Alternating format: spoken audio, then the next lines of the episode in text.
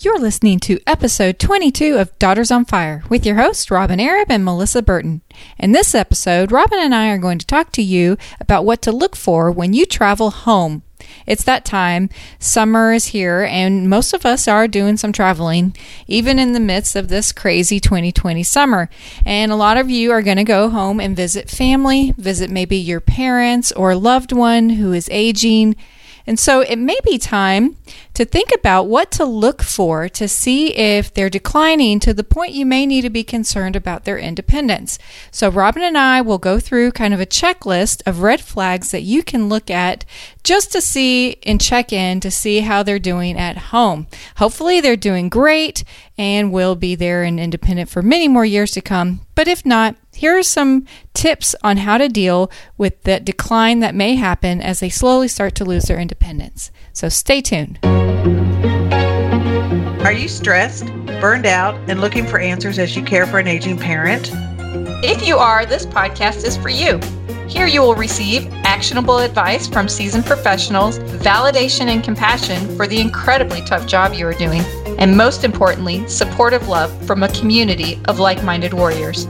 You're not alone. Join this powerful community as we support you on your complicated journey and help you transform into an empowered and calmer caregiver.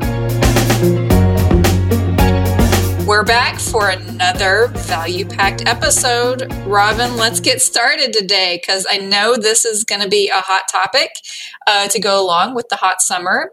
Um, a lot of people tend to plan vacations and visit family during the summer months. And we want to kind of segue from that of what to look for.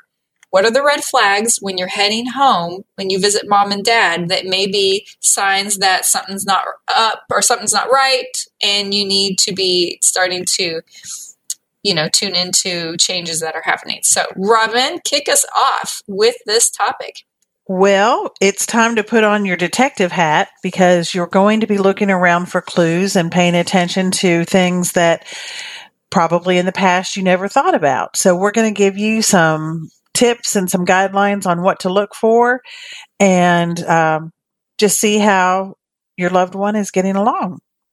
So I think um, number one, which is most important, and I think maybe the most obvious, is check that car for dents. Are there little dings and dents and different things? Um, I think I may have talked about in another episode about mom would hit something and she'd go get it fixed right away. So mm. she drove into the parking lot and those cement poles thought she could make it, misjudged it, scraped the side of her car. Same thing, she hit her friend's garage, misjudged that type thing. So, um, when you start hearing those things, that means that maybe they're just not paying attention or she was, her, her point was, um, depth perception per- perception. She could yes. not um, align with that, so that's why she was hitting things. Um, oh my gosh, I just thought of a funny story. so, do tell. Um, in the little town we lived in, as all towns, we have um, potholes. So she didn't like the potholes. So she would weave around the potholes as she was driving because she was trying to save her car so you wouldn't go home and see the dents. She got pulled over by the police and asked if she had been drinking, which the woman oh, probably oh, no. never had a drop of alcohol in her life because she was weaving. And so around the uh, potholes. Hey, that's was, a real problem here in Tennessee. I know she's not from Tennessee, but I could see that being a problem here after those rainy months and uh, winter months with the salt on the road uh, getting pulled over at 10 a.m. because you're weaving in and out of the potholes. so uh, look for those police citations. Yes. on top of the dents. yes. And the paint transfer. So you're right. Like, this is when our loving, um, you know, our loved ones that our moms or dads or whoever we're looking after, they think they're still okay. They think that, oh, it's no big deal. They may not even know that they're hitting things and it true. starts in the parking lots, low speed. Usually, when they're on the roads, everybody else is probably being safe around them, right? But in parking lots, um, where there's nobody kind of driving around and they're going in that's prime time in the beginning of decline to to be making mistakes and you know i think we we hear and see this all the time so dents dings paint transfer um, yeah this is not this is one of those really big red flags because you might think a ding to the car is not that bad for your parent but this is an indication that they may be safe on unsafe on the road and that's putting other lives in danger. Uh, slow response time and i know even with the disease uh, well you know you have like vision issues as you age potentially and even with certain dementias you know the ocular impacts can change too so your depth perception and your peripheral view also changes so, yeah, this is one of those things. Um, we may need to do a whole episode on how to take the keys away.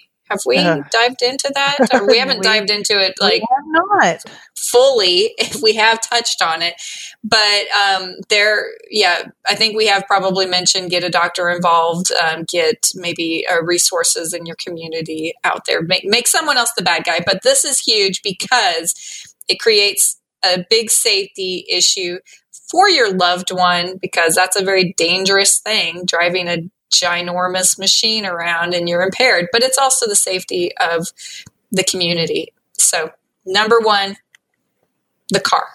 Well, and and just to, before we step away from that, um, I guarantee you, if you have the conversation, they will deny it. Oh, or or it's no big deal. Don't worry about it. I didn't hurt anybody. Things like that. So you might also want to hop in the car with them take your life into your own hands and yes. just just see how they're driving. Pay attention to that as well. Yeah. Yeah. It, it's it's not an easy, oh, it's time, take it away. I mean, that is a struggle. That is a struggle. So we're, we're going to put that on the list. I think we need to de- dedicate an episode to. Got it down. Losing the keys. All right. Perfect. so number two is, uh, I think we both we're talking about this earlier is look around the kitchen for old foods and old medications that are still being used. There, I mean, they could be, you know, we all get those spices and those condiments in the refrigerator that we haven't used in years and we haven't thrown away there's a big difference between what you just haven't done a spring cleaning on and what potentially is still being used without it, without your loved one realizing that it's no longer safe. For example, I have a funny story around this.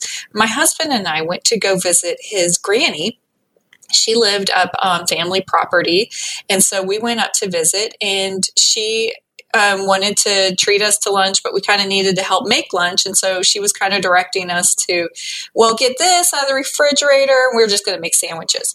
So I got the mayo out of the refrigerator. There's only one thing of mayo in there. So it's not like, oh, I, I didn't see the newer, you know, jar of mayo.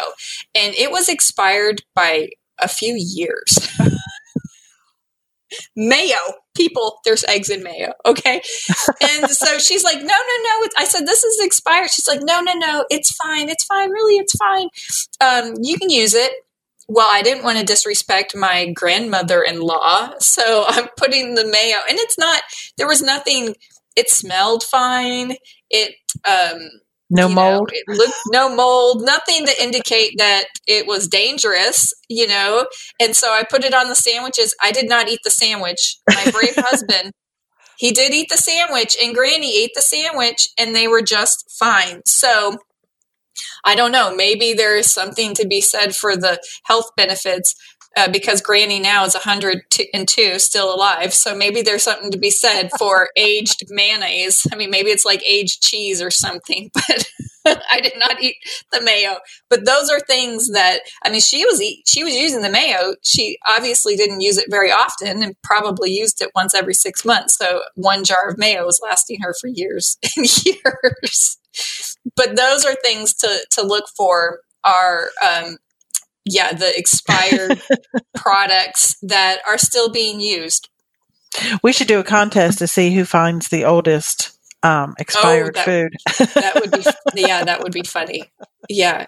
And especially this is, I think, get a segue into the state of the home and the cleanliness, but this is one of those things that is this person somebody who actually was more on top of this before? You know, would they have ever had old stuff in the refrigerator? Were were they, you know, the um, oh, what do we say? The product of the depression, where they saved everything, and so it's it, and they may still have stuff that they use. You gotta.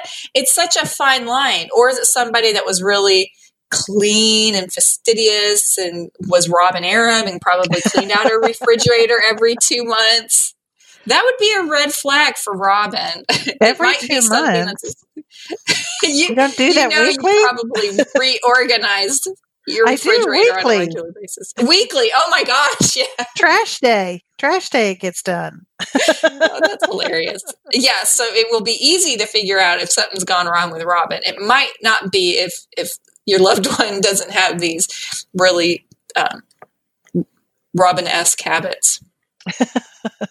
well, and my mom used to, it was kind of funny because she never worked in a store, but she would bring her cans and she'd rotate them. Mm-hmm. But, um, you know, that still doesn't mean that they're not expired. Um, but I, I, and tagging on to the expired foods, we also need to think about expired medicines or medicines that they're no longer taking that they think they're going to hang on to because medication is so expensive and they're going to keep it around because the doctor might put them back on it again. So, um, I would definitely pull that and even think about the over counter stuff because I do remember finding all kinds of um, out of date medicines by years in um, the linen closets and things. So that's just another thing um, to pay attention to. Get them out because then, especially prescription medicines, because it can be confusing, and, and pay attention to how they are organizing their medicines. Are are they using a um, pill, pill box or what are they using to keep up with that? So just kind of check in and see what's going on. Um, I know yeah. my mom would keep an updated um, list of medicines, or so she thought they were updated in her purse. But you go to the doctor every six months, and that can change. So, yes, yeah.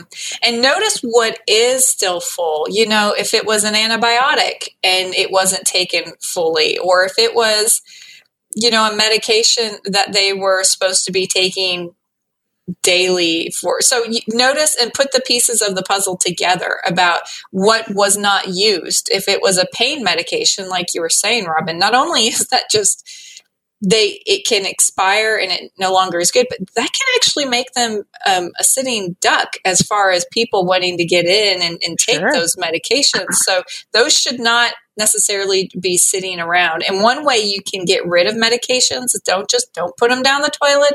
Don't just put them in the trash. There are ways that you can dispose of them so um, it's good for the environment. And i think there are drop-offs um, at police stations, maybe? Yes. Yes, and, and, I think hospitals too. What about pharmacies? Can you drop off old meds at pharmacies? I'm not sure if you can. You might be able to. But there are places to dispose of medications. So, yeah, don't just throw them in the trash, please. well, and what I've noticed with a lot of older people is for some reason they all become MDs when they've reach a certain age. So if they take a pill for one day or two days and that has a side effect or if it has doesn't make them feel right or they just don't like it, the color of it, they decide not to take. So um, find out why that antibiotic is still full or you know why they didn't take something. Just right. put that detective and, hat back on. Yeah, because I mean, there's a lot of times where you know nobody wants to be taking 15 different medications and that sometimes you can the, the list starts to get very very long. And medications can start to impact other medications. And that's why get all your medications at one pharmacy so that pharmacist can really advise you about what you're taking. Don't take old medications because it may interact with new med- medications. And if your doctor doesn't know you're currently on it, that can be a problem.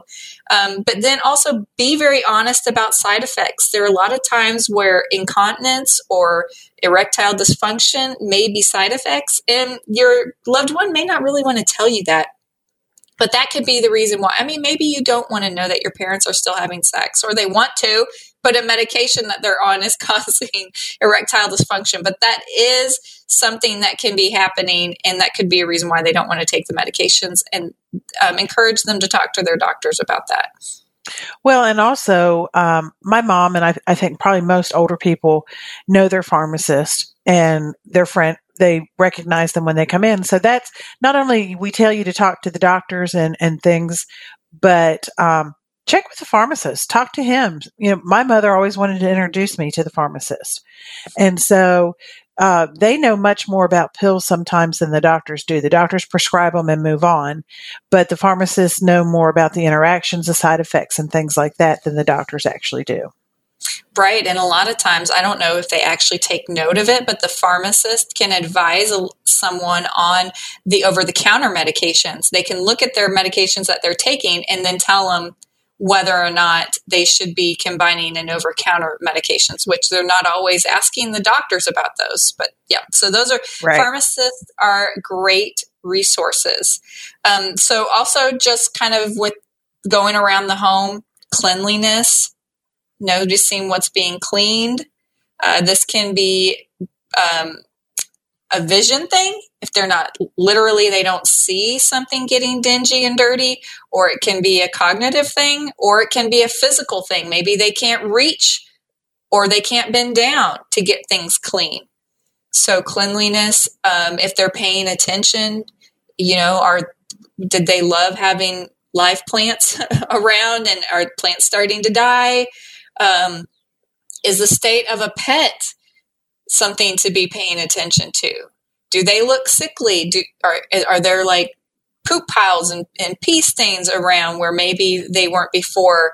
Um, the state of the outside are they maintaining the yard and it's are things in disrepair that are not being fixed and then robyn i know you had mentioned and i'd love for you to, to talk about this is hoarding are they starting to hang on to things that they shouldn't Right. And it could start as something so simple as those grocery bags. Or um, now they have, uh, here we are with COVID, but now they have rolls and rolls and rolls of toilet paper, or there's things they're not using, or are so are they wasting their money and bringing things in, or they stacking up old magazines or pictures, just things. And you know, we talked about in our last, um, actually, in our one coming forward is about home safety and how to clear those paths and things. So that can be very dangerous.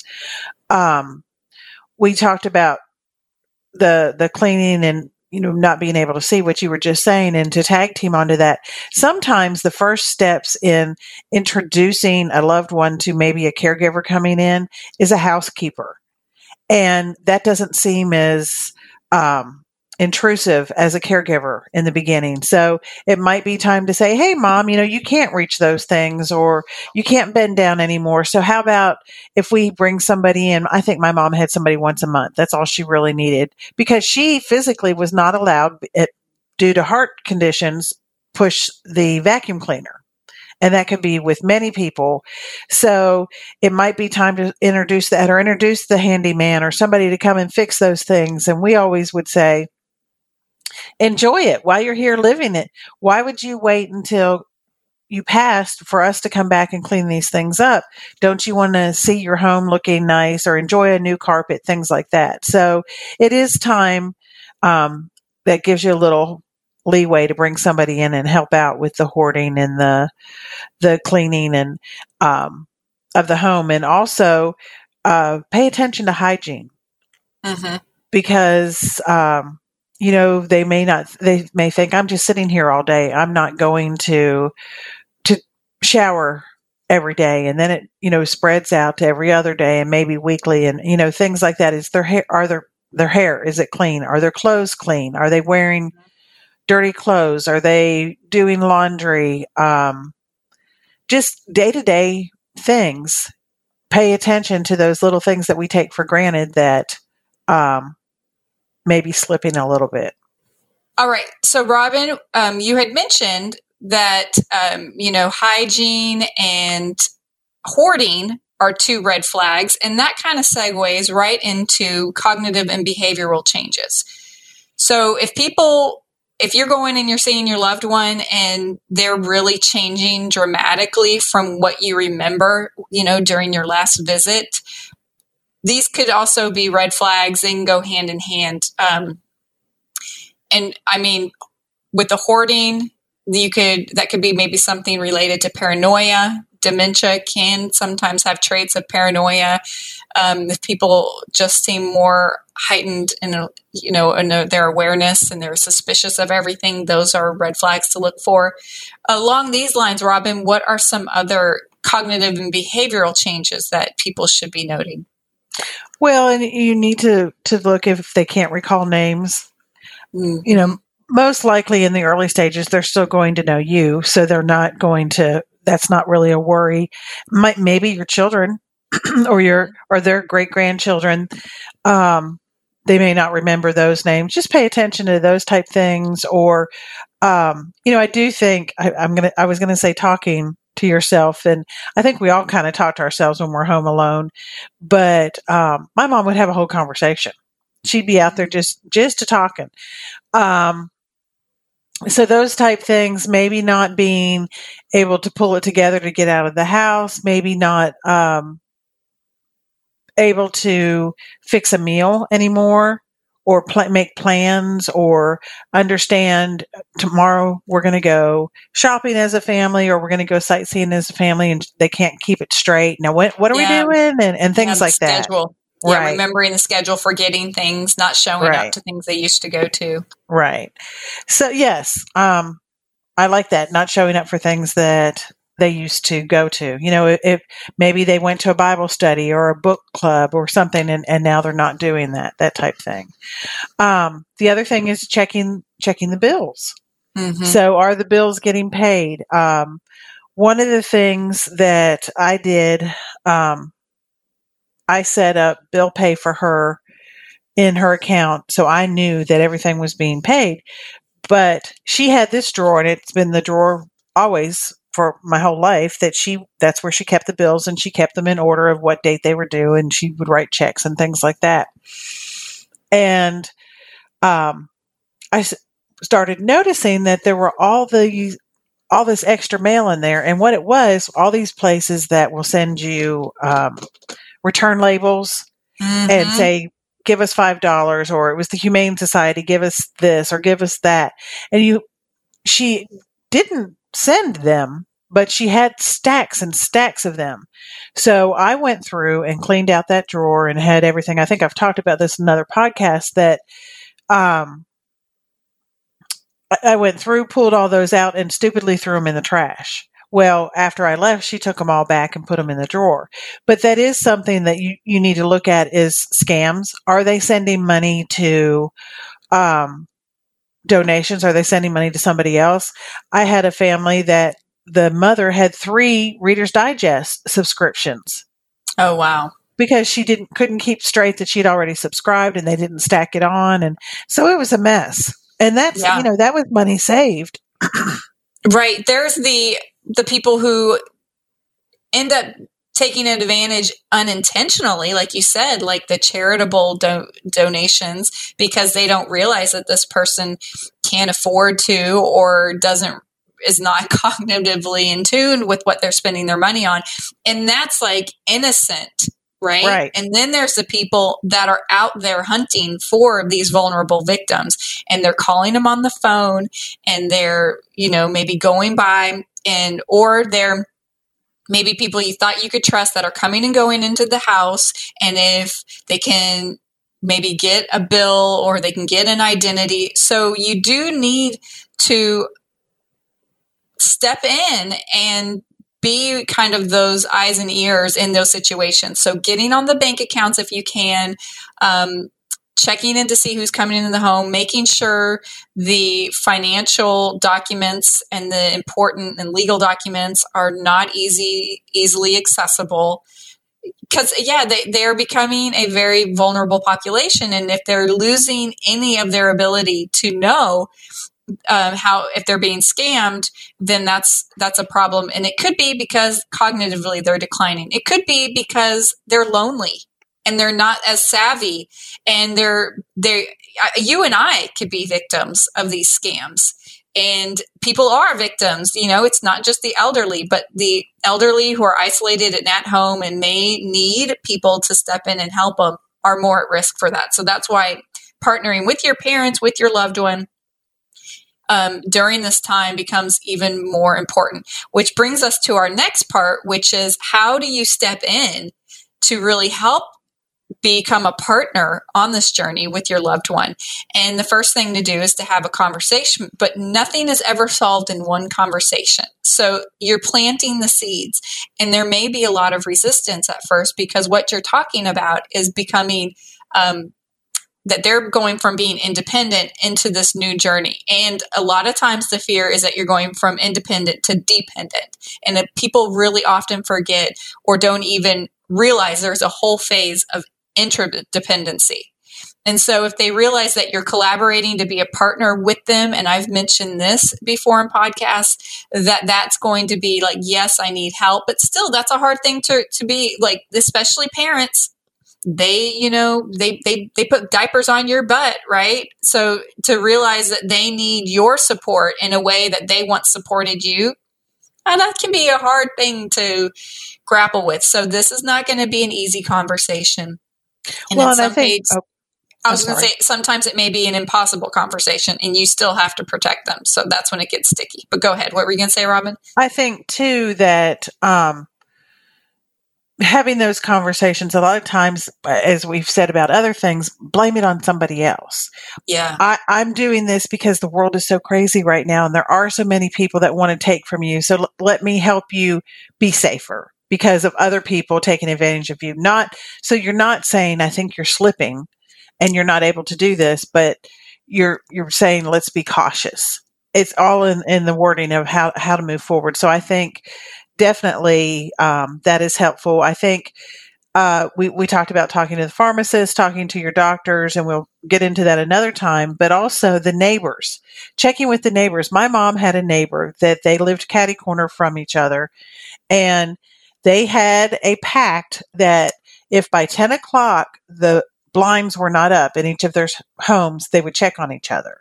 And they did several times call in and say, Hey, I noticed your blind wasn't up yet. Are you feeling okay? Things like that.